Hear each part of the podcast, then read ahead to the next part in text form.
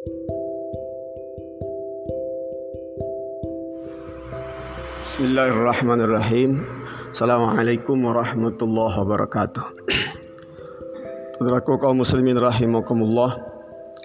Saat Allah Subhanahu wa taala berjanji kepada kita bahwa Ia mengijabah doa tatkala ada orang yang berdoa kepadanya, Allah Subhanahu wa taala melanjutkan ayatnya fal yu'minu bi Allah Subhanahu wa taala melanjutkan ayatnya fal yastajibuli wal yu'minu bi la'allahum yarsyudun.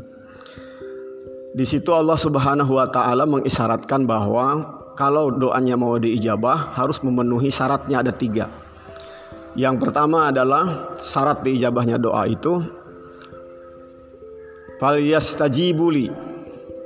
Mereka harus mengijabah aku kalau mereka mau diijabah olehku.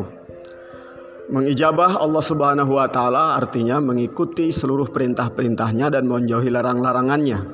Hal ini juga disampaikan oleh Rasulullah Shallallahu alaihi wasallam sebuah berita bahwa ada banyak orang yang rajin berdoa, memilih tempat yang bagus, berdoanya terus-menerus sampai uh, mukanya pucat pasai, bajunya lusuh nggak sempat dicuci, tapi doanya tidak kunjung diijabah oleh Allah.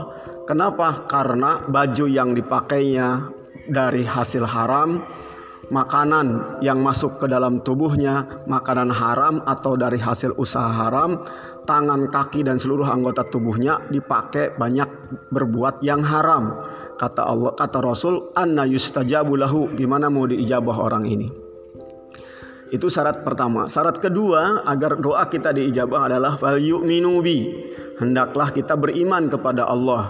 Apa yang harus kita imani selain beriman kepada adanya Allah, kita juga beriman bahwa Allah kudrah qadirun ala ijabah. Allah mampu mendengar, mampu menunaikan, memenuhi apa yang kita minta. Allah Subhanahu wa taala juga harus kita imani bahwa Allah itu dekat, Allah mendengar dan Allah melihat apa uh, yang kita minta kepada Allah Subhanahu wa taala itu. Kemudian yang ketiga adalah mengimani bahwa Allah mengijabah doa kita tapi dengan yang terbaik untuk kita. Yang terbaik untuk kita itu boleh jadi adalah sesuatu yang Allah simpan di akhirat sebagaimana sudah kita jelaskan pada bab bagaimana cara Allah mengijabah doa kita. Syarat yang ketiga yang disebutkan oleh Allah diisyaratkan dalam ayat tadi adalah bahwa mereka kita-kita yang berdoa ini harus dewasa. La'allahum yarsyudun. Jadi kalau berdoa, berdoalah dengan cara dewasa, yaitu rasional, proporsional. Rasional artinya jangan sampai kita berdoa kayak anak kecil yang belum dewasa. Ya, doa minta kepada Allah, ya Allah, saya minta permen tiga aja, tolong sekarang saya tungguin. Nah, itu namanya doa tidak dewasa. Ya, kalau pengen punya permen, ya pergi ke warung. Jangan nungguin sampai permen itu muncul tiba-tiba di atas tangan kita. Jadi harus pro, pro apa namanya rasional. Jangan juga kita minta seperti orang yang nggak waras ya Allah tolong pindahkan Ka'bah ke Cempa. Nggak mungkin. Itu itu walaupun Allah mampu nggak mungkin. Tidak rasional dan tidak boleh berdoa seperti itu. Kemudian doa berikutnya adalah proporsional.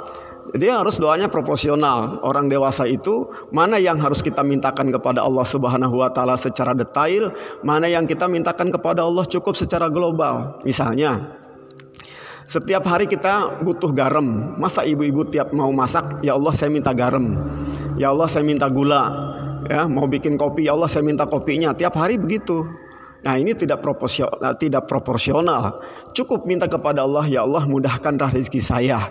Nah itu sudah mencakup segalanya, mudah dalam masak dan lain sebagainya.